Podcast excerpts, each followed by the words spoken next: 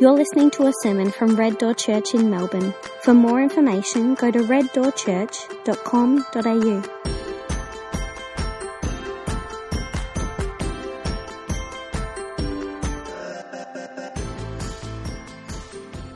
Hopefully, you've been with us through this uh, journey we've been taking through the, the book of Exodus. We've been walking with the people of Israel uh, through their enslavement and into their uh, redemption. And we saw that last week as we looked at the Passover. We saw God's terrible judgment coming in the 10th plague, and it caused Pharaoh finally to break and to set the people free. And so we're moving from that last week into this week, the, the, the crossing of the Red Sea. It's actually week 18 um, of this series that we're doing in the first half of the book. Uh, I, was, I was feeling. Um, stressed this morning. Uh, yes, it was this morning. Um, I'm a little behind the eight ball, but I was feeling stressed this morning because um, I kind of remembered this morning that for most of this series, I've been saying we're going to do 22 weeks. It's going to take us to the end of chapter 18. That's a good place to break, and we'll go 18 to 40 sometime next year. And then when I was trying to do the maths this morning, which I've never been very adept at, I realized that would mean covering about five chapters um, or six chapters between today and next week. And if we tried to do that, you'd probably never come back again. So I asked my chief personal advisor for, um, for some advice. And so I went to India. My, uh, she's six, and, um, and whenever I ask her a question, she goes from six to 36 by doing this. Mm-hmm. If you've got a daughter or have ever witnessed a small girl trying to be adult, this is like, it's instinctive. Mm-hmm. So I said to her this morning, India, what am I going to do? I said that we were going to go to, to chapter 18, but I also said that Jimmy in the first three weeks of December could have his Jimmy series and he could preach whatever he wanted for three weeks. And now we're running out of time. We've only got this week and next week. What should I do? And she said, All right, three things. Number one, make sure you talk to mummy about this because she is your wife. Number two, you are the boss of our church. So if you wanted to, you can tell Jimmy that he's not preaching anymore. and number three, you could just like finish what like finish next week and then come back and do the rest another time. It's pretty good advice. That's why she's my chief personal advisor. I said, Sweetie, you're so right. I am the boss of our church, and I will tell Jimmy that he's not preaching anymore.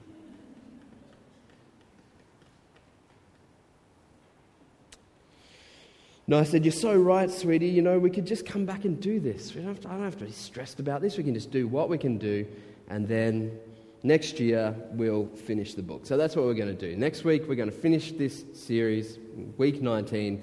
It's at chapter 15. You can read ahead. It's this great hymn of praise to God in response to all that He's been doing as we've been witnessing over these last few weeks. But today, I do want us just to focus in on the crossing of the Red Sea. It is an epic event uh, that is sort of even known among people who haven't really grown up going to church. They kind of know that. They might have seen the Disney movie that was made uh, all about that event, and it's, it's really echoed throughout history 3,000 years later. So I want to focus on that, and I want to ask the question where do we fit in to this story, this event in, in the history of the people of Israel? Let me just summarize the first few verses to get us into the right context. All right, so in verse 17 through to 22, um, God has his people. He's, they've left Egypt. They've plundered the Egyptians. They're literally ca- carrying the, the jewelry of the Egyptians with them. So great is the conquest of Egypt uh, that they're walking out as free people. Uh, but God knows his people well. And this is great news for us. If you're here today and you lack faith like the, Egypt, like the Israelites do, uh, and like I do, then you, you, you, you can be comforted this morning. God knows about that. We spend most of our time trying to hide our lack of faith from God, like He might be upset with us. um, if he knew how little faith we actually have in him. But actually, he already knows. And he is so gracious with us that he, he, he kind of works with us in our lack of faith, um, not in, sp- in spite of us, rather than uh, because of our lack of faith. And so God sees his people and he sees that they are fresh out of slavery, and it's not going to take much to knock them back into slavery. So he says, if they go the short route out of Egypt, they're going to come across the Philistines. Uh, that's going to break their nerve. They don't have enough faith to face them. They don't have enough faith in me that I'll deliver them. So God says, we're going to go the circuitous route. We're going to go the long way around. And, um, and that, that route that takes them the long way around avoids war with the Philistines, but it does put them in the middle of a pretty significant trap. And uh, it's a trap by God's own design. It's, it traps them between the Red Sea and the advancing Egyptians. But in the midst of that, that seemingly dark moment, God is leading them step by step. And so we have this great image of God leading them by day in the pillar of cloud and leading them by night in a pillar of fire. He is very much in their midst, leading them step by step. And, um, and it's interesting the way that the Israelites interpreted this very present help was actually to attribute it to the work of the Holy Spirit. So, if you've ever been told the Holy Spirit, the Trinity, isn't in the Old Testament, it's just a New Testament or even a church invention, forget about that. It's actually on the first page of the Bible and continues throughout the Old Testament. The people of God recognize when the Spirit of God is at work among them. So, in Isaiah chapter 63, um, Isaiah actually says, do we have that? Isaiah 63, verse 11 to 12 he, he is thinking back, right? Hundreds of years back. He says, The people of Israel recall the days of old, the days of Moses and his people. Where is he who brought them through the sea with the shepherd of his flock? That's Moses. Where is he who set his Holy Spirit among them? Who sent his glorious arm of power to be at Moses' right hand, who divided the waters before them to gain for himself everlasting renown. See, they knew that this was God's Holy Spirit at work among his people. And it's interesting when Moses uses the word, various different words for wind and the, the cloud and fire and so on, the, the, the, the, the actual manifestations of the environment that split the sea. He's using the same word throughout, which is the Hebrew word ruach, which is a nice word to say, ruach, which means spirit. And so God is doing all of this by the power of his spirit so that he would gain for himself everlasting renown. And I think what we need to know, again, fitting ourselves into this story, we need to know that God is doing the same thing for us today. Exactly the same. God knows our weakness, and God knows how to uh, construct our lives to, kind of accommodate those weaknesses, intervening by His Spirit to guide us to the place where He wants us to go. And all of it is for His glory and for our good. So I find it fascinating and often hard to believe that Jesus said it was better for His disciples to have the Holy Spirit dwelling within them than it was for them to have Him beside them. That's almost too much for me to believe. That it's, that it's better for the Spirit to dwell within me as He does now than to have Jesus here with me, telling me what to do. And not only is it better for the Spirit to be within us than having Jesus beside us, but it's better as well to have the Spirit within us than to have Him externally guiding us as He was for the people of Israel. And I think many of us can be tempted to think, well, no, give me the cloud. I want the cloud and the fire. I want day and night to have this physical sign pointing me in the right direction. By far, the thing that people most ask me to pray for them is that they would know God's will in this or that situation. That's easily the most common prayer ask, people ask me to pray. And so, most of us feel that way. Give us a cloud, all right? Give us some fire, show us the way. But Jesus is really clear about this. He says, No, better than that, and even better than having me with you, is the fact that you have the Spirit dwelling within you. So we said that great account of Luke in Acts chapter 2, where, where Jesus sends his Spirit to fill his disciples. And, and he says, as that happens, as the Spirit comes upon them, there's a wind and a fire, just like Exodus. Right? This manifestation of God's Spirit for his glory and for our good.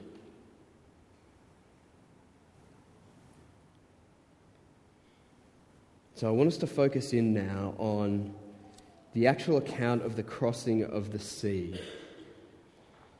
And again, the context here is in the first few verses of chapter 14. Verses 1 to 4 tells us that God had so led them by fire and cloud that, they, that He had sort of planted them with the sea behind them and the advancing Egyptian army bearing down on them. By any measure, this is a bad move.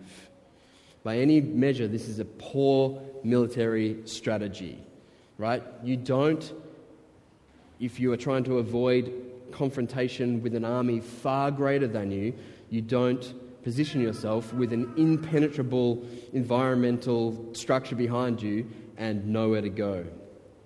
But that's what God has done. It's a trap but it's not a trap for the Israelites, it's a trap for the Egyptians. And in all of this, God is demonstrating that He is the great I am. He is the sovereign Lord, and He will work out His purposes even when it looks darkest, even when it looks hopeless.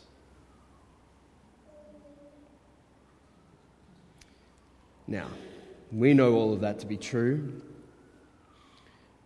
But the people of Israel didn't see it.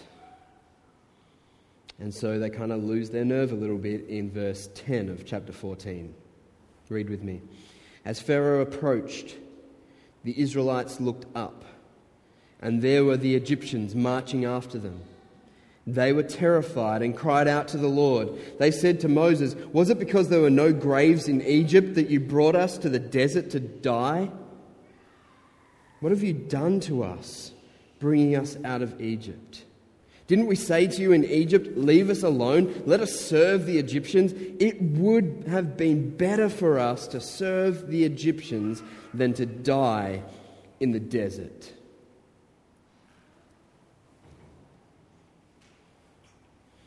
You've got these people who are terrified, who are trapped, and who are despairing, and it's causing them to say funny but dumb things. Right? Funny because that's a great use of sarcasm.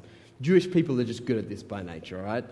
All of the best sarcastic Jewish comic, uh, comics are Jews. And so it was from the beginning, in the middle of the desert, they say, Was there because there are no graves in Egypt that you brought us out here to die? Right? That's, you can laugh at that. That's a joke, right?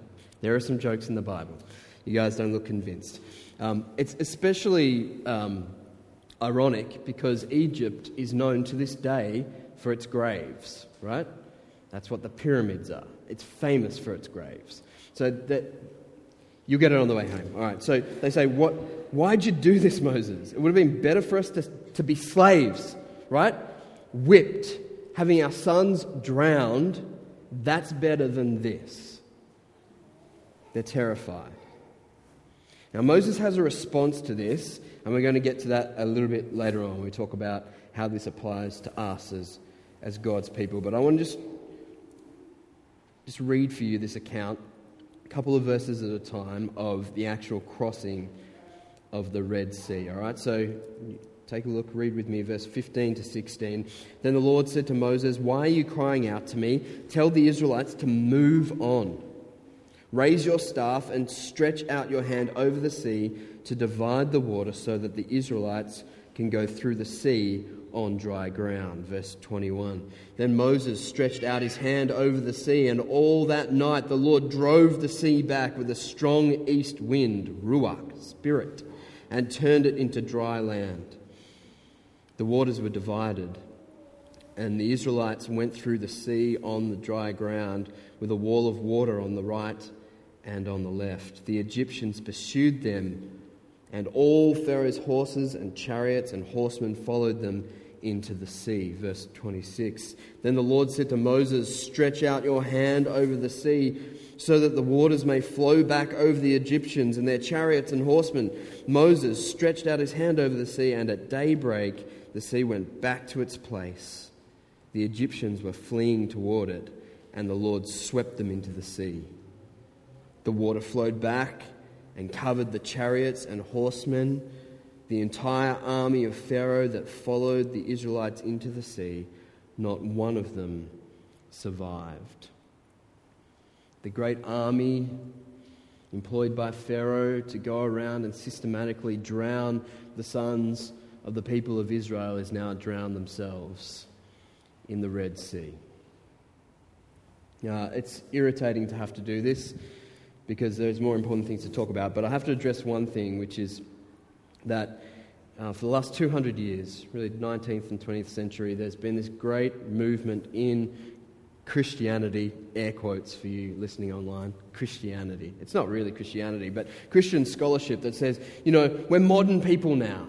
We've figured out that miracles don't really happen, and so we need to read the Bible with, without the naivety of ancient people. We need to read it with our modern, educated minds. And so we need to extract all of the miraculous happenings in the Bible, and then, then we can get to the real truth of the matter. And so there are people who have put forward hypotheses about what's really going on here. It's not, obviously, it's not the sea. That would be a miracle if the sea parted into and people walked through the middle of a sea on dry land. So it can't be that. What, what could it be? Well, maybe and I've heard this put forward in a good church, right, as an option for people to consider. Maybe it's not the Red Sea, maybe it's the Reed Sea, and they're, really, they're walking through reeds, and it's like, a, it's like a, a boggy sort of place, like we have here in Caroline Springs, right? There's, there's some water around, but it's only a couple of inches deep, and, and so the, that, that's what's going on here. They, they kind of they, they walk through some muddy puddles. That's how God delivered his people from the Egyptians. And I love this. I, I couldn't help but read this to you.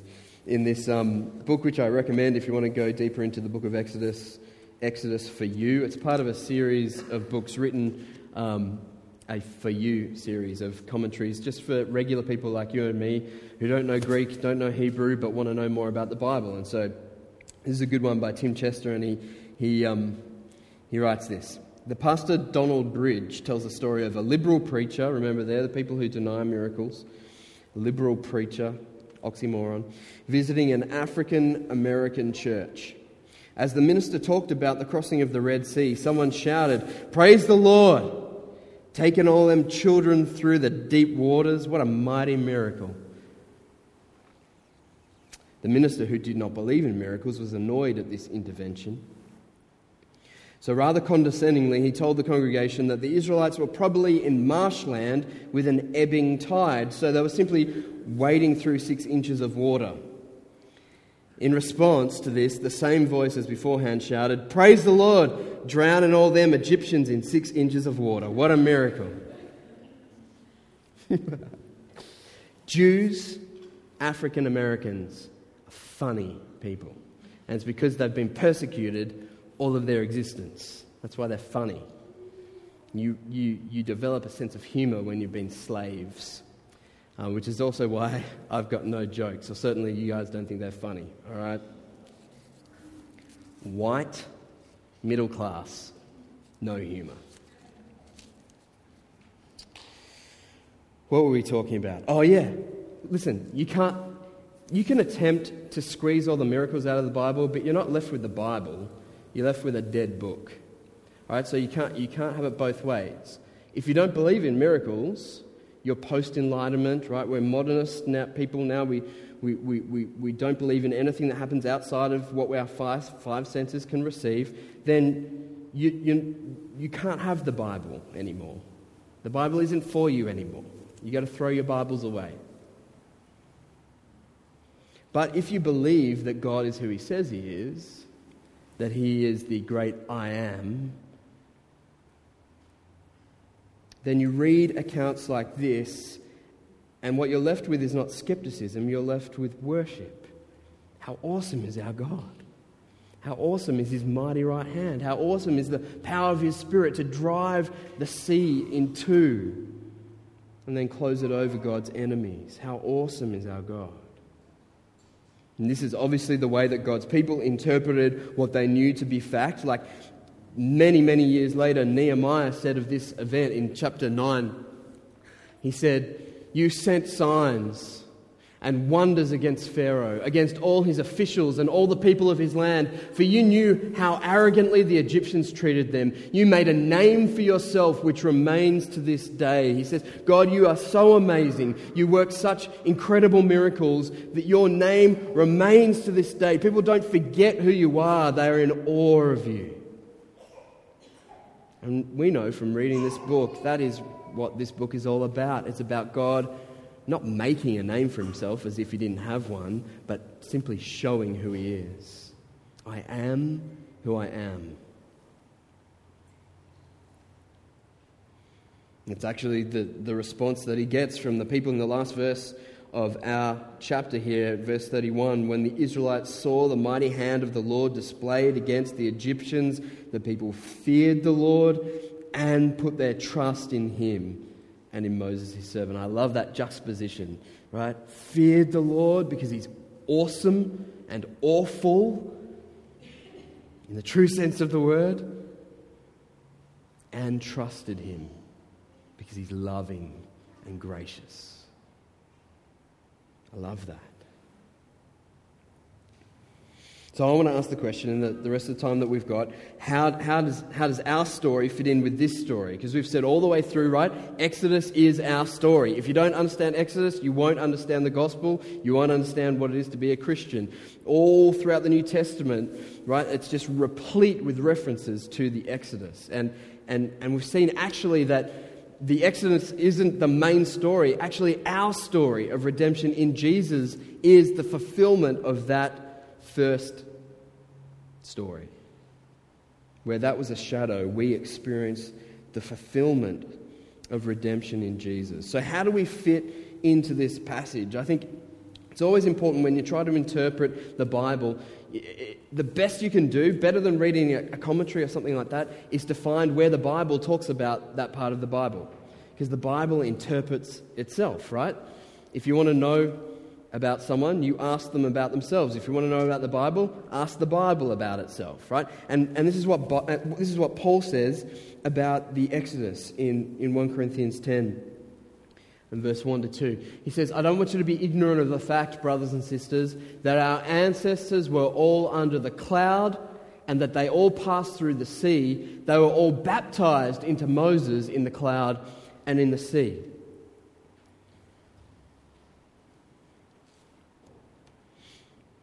What he wants the people in the church at Corinth to know and what he wants us to know is that the experience of these people has a, a corollary with our experience. So these people were slaves. They were saved from death and judgment in the Passover, baptized as they walked through the Red Sea, and set free on the other side. And he says, This is your story, Christians. You were slaves. You were slaves to Satan, sin, and death. You are liable to God's judgment and death. But He saved you by the blood of a lamb, His own Son.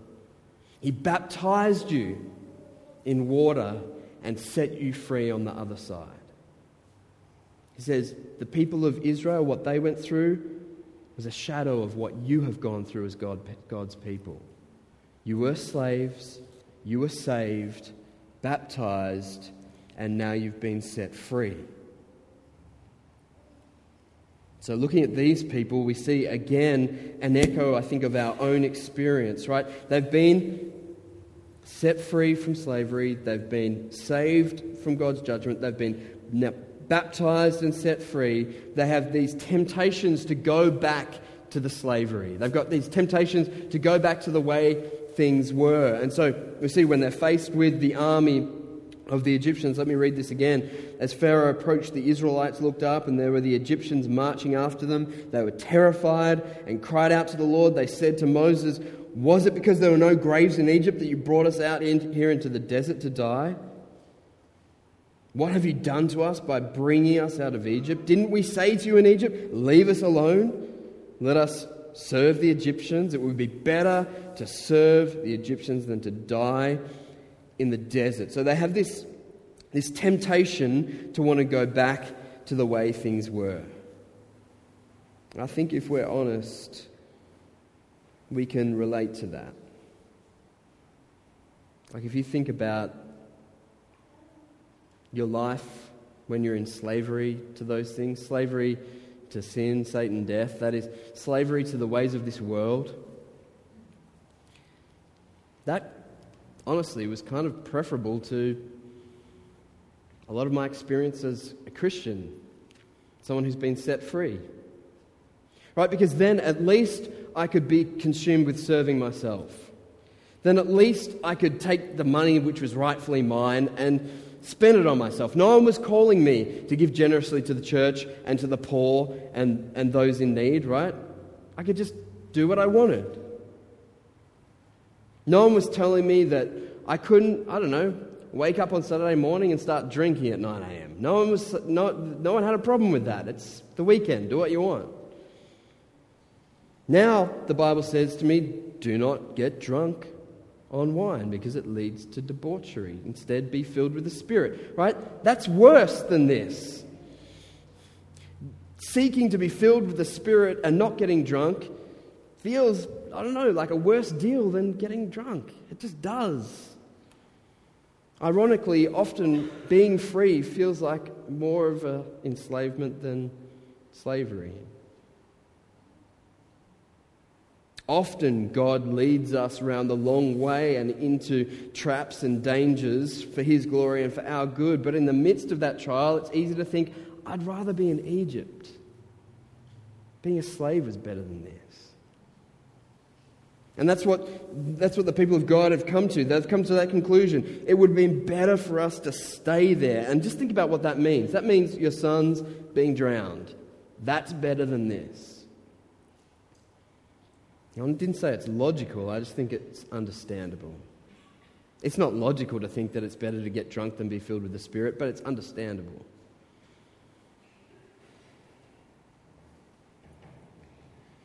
I told you that Moses had a response to this, and this is what I want to focus on in the rest of our time. All right, so verse 13 to 14 Moses answered the people, Do not be afraid, stand firm and you will see the deliverance the Lord will bring you today.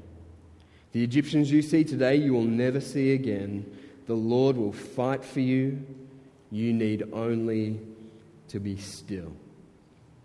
So, three things that he said to those people then that they needed to hear in the midst of that chaos. The same three things that we need to hear today. Three things do not be afraid. Stand firm and be still. All right, so first of all, do not be afraid.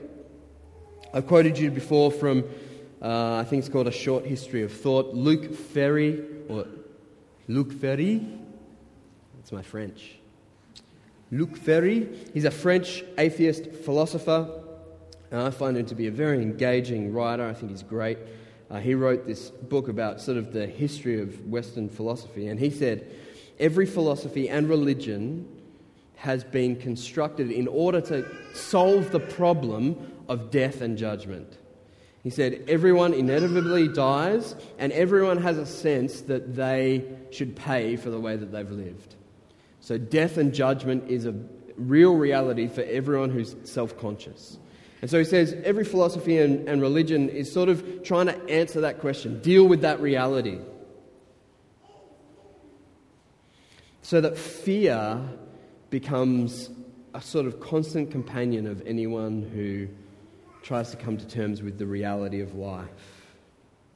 And so the fear that these people, are, that the Egyptians are facing here is very real. I mean, it's fear of the imminent threat of the Egyptians, but it's also fear at their state before God, right? We know that He saved us then, but will He save us again? That's a real fear. We know that just last night He saved us from death and judgment, but will He do it again? Can we trust God? And, and so this is what Moses is saying to the people you can trust Him. And we saw the last verse of this chapter, the result of all of this, the people trusted Him. Now, sitting in judgment over this people, I can say, well, they should have known better. God had just delivered them from death and judgment, right? They should have been killed in the 10th plague, and they weren't. God provided a way for them through a substitute dying in their place. He was gracious to them. They're not dead now because God loves them and saved them. So they should know that He will do it again, but they are failing to trust that He will do it again. I don't know if this is your experience, but I, I got to tell you, this is my experience. I don't doubt that God has saved me in the past. I just don't always believe that He'll do it in the future.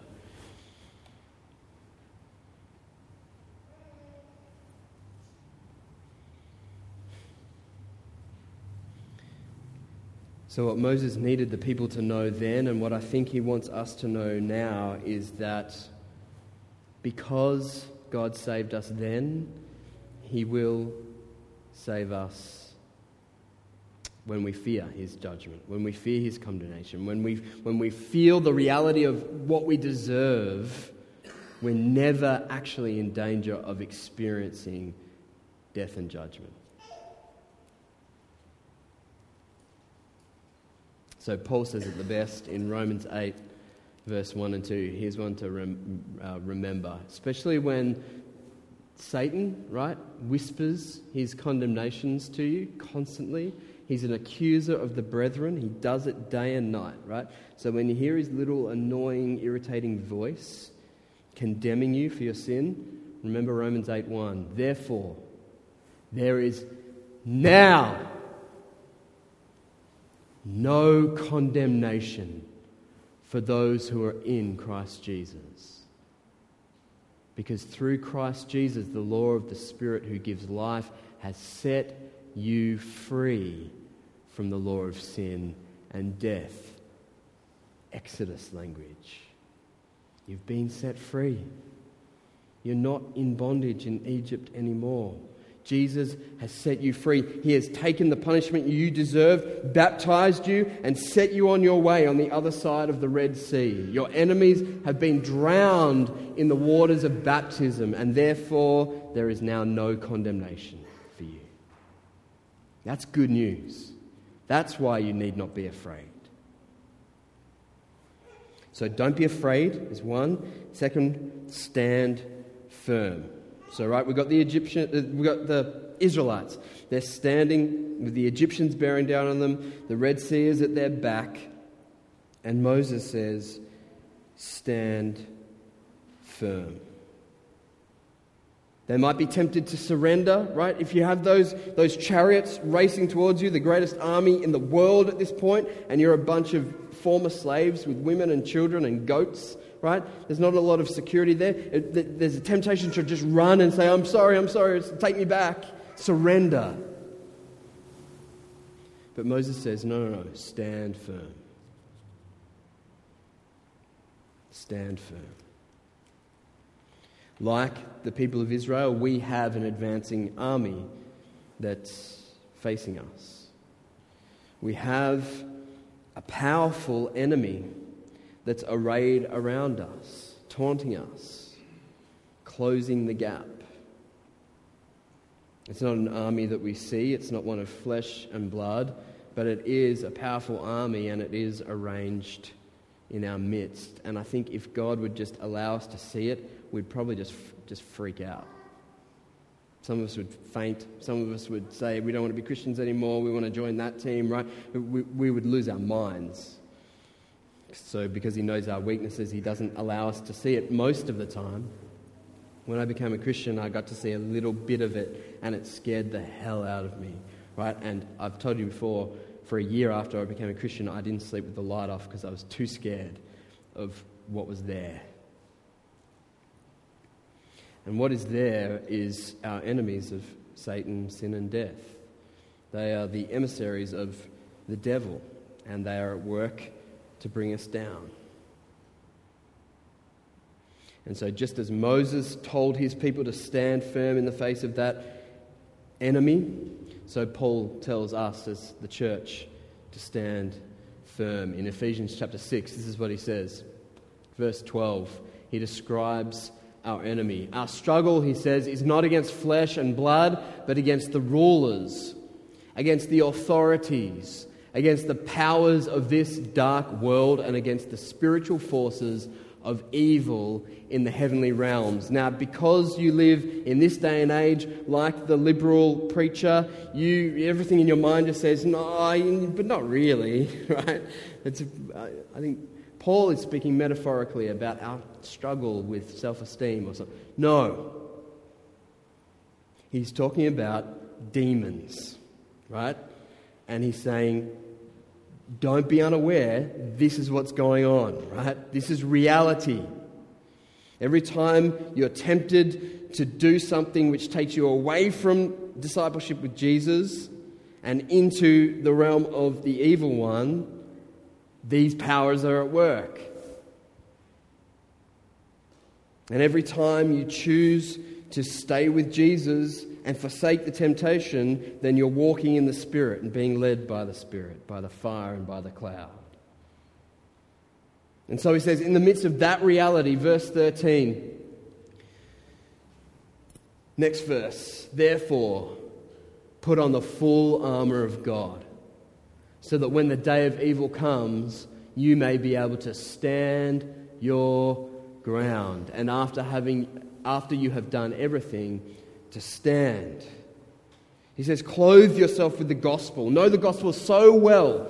Know Jesus' victory over his enemies so well, so that in the midst of that war, you can stand firm. You don't go running towards the enemy and saying, Oh, okay, I'll be friends with you guys now. I'll do whatever you want. No, you stand firm with the conquering king.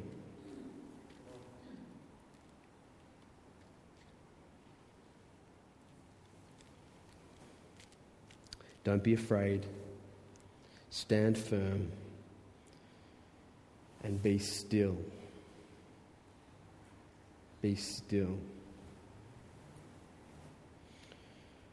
I hear that injunction, that command to, to, be still, and all I can see is really cheesy Christian coffee mugs and posters, right? You get it, Koorong bookstore or whatever. Like, be still, it's just platitudes, right? Christian platitudes that have nothing for you.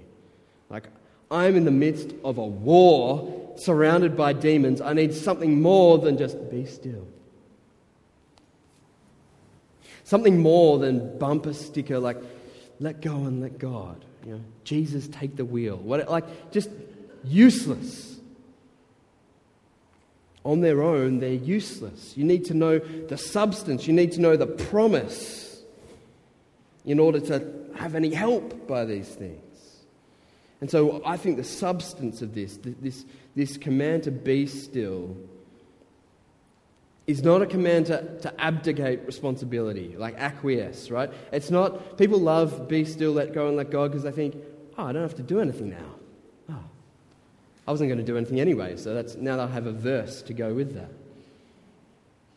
It's not an injunction to be lazy or to let go of responsibility. To be still is to take seriously the responsibility that God has given you and not more than that. Let me say that again. To be still is to take seriously the responsibility that God has given you and not more than that. To be still in God's presence is to understand what He's called you to do, to acquit yourself well, and then leave the rest to Him. So I'll give you some examples. I know that God has called me to be a responsible parent. I know that He's called me to love my children and to disciple them. He hasn't given me responsibility over their actions. See the difference? As parents, you can kill yourself with guilt over the actions of your children, particularly if you're a Christian parent here with grown up children who have walked away from the Lord, right? You can spend your whole life tearing yourself up with guilt because you didn't do enough. And what you need to know is you have to be still.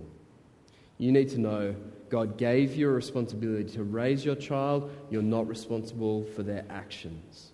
Same goes with your vocation. You're responsible to acquit yourself well in your vocation, to do the best that you can with the gifts that God has given you. You're not responsible for what your boss does. In evangelism, you're called to share the gospel, be an emissary of the kingdom of God, right? An agent of reconciliation, to go out into the world and announce the good news. That that thing that everyone has always felt throughout the history of the world that they deserve death and judgment that that need not be the outcome for them because jesus has died in their place right? You're given the responsibility to share that news you're not given the responsibility for the outcome what the person does with it whether they become a christian or not that's god's responsibility so to be still is to execute your ministry and then leave the rest to God. This, is, this has changed my life. I, I mean, I came to this late. I'm a slow learner. And I, my first couple of years at this church, I burned myself down trying to be God. Right?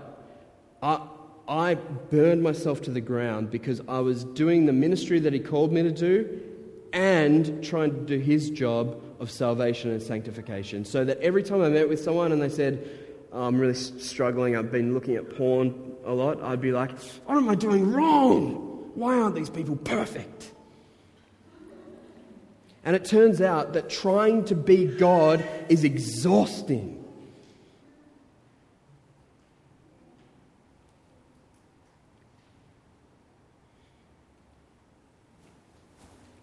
After I preached the nine o'clock sermon this morning, I went after I preached and sat down and just thought, I am such a waste of space. That was a terrible, terrible sermon. This is a very common experience for preachers if you've ever done this.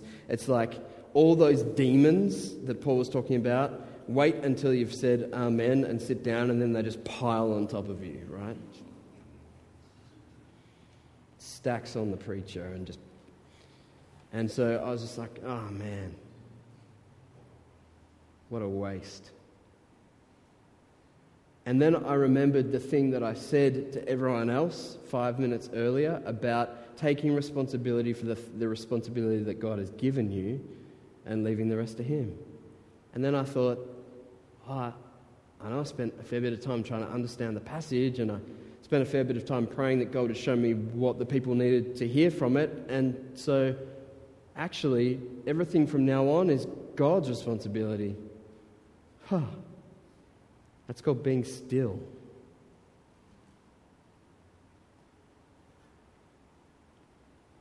Don't be afraid. Don't be afraid because all of the death and judgment you deserve has already been poured out on Jesus, so there's no condemnation for you anymore. Stand firm because you have an enemy and it's a powerful one. But Christ has overcome all of our enemies. And be still. Do that which God has called you to do and leave the rest to Him. And all of that manifests itself in, a, in an awesome, awesome passage of Scripture, which I'm willing to say is, oh, it's definitely in the top five passages in the Bible. And it's the manifesto for every Christian here who believes all that we've been saying today. Forget let go and let God. It's not in the Bible. Replace it with this passage that I'm going to bless you with now. So if you want to bow your heads, I'm just going to I'm going to read this over us. I'm not even going to pray at the end, all right? This is just going to be my word of blessing for you and then we'll stand and we'll sing together. This is Romans chapter 8 verse 31 to 39. Receive this. What then? Shall we say in response to these things? If God is for us, who can be against us? He who did not spare his own son, but gave him up for us all, how will he not also, along with him, graciously give us all things? Who will bring any charge against those whom God has chosen? It is God who justifies. Who then is the one who condemns? No one. Christ Jesus, who died, more than that, who was raised to life, is at the right hand of God and is also interceding for us. Who shall separate us from the love of Christ? Shall trouble, or hardship, or persecution, or famine, or nakedness, or danger, or sword? As it is written, For your sake we face death all day long. We are considered as sheep to be slaughtered. No. In all these things, we are more than conquerors through him who loved us. For I am convinced that neither death nor life, neither angels nor demons, neither the present nor the future, nor any powers, Neither height nor depth nor anything else in all creation will be able to separate us from the love of God that is in Christ Jesus our Lord. Amen.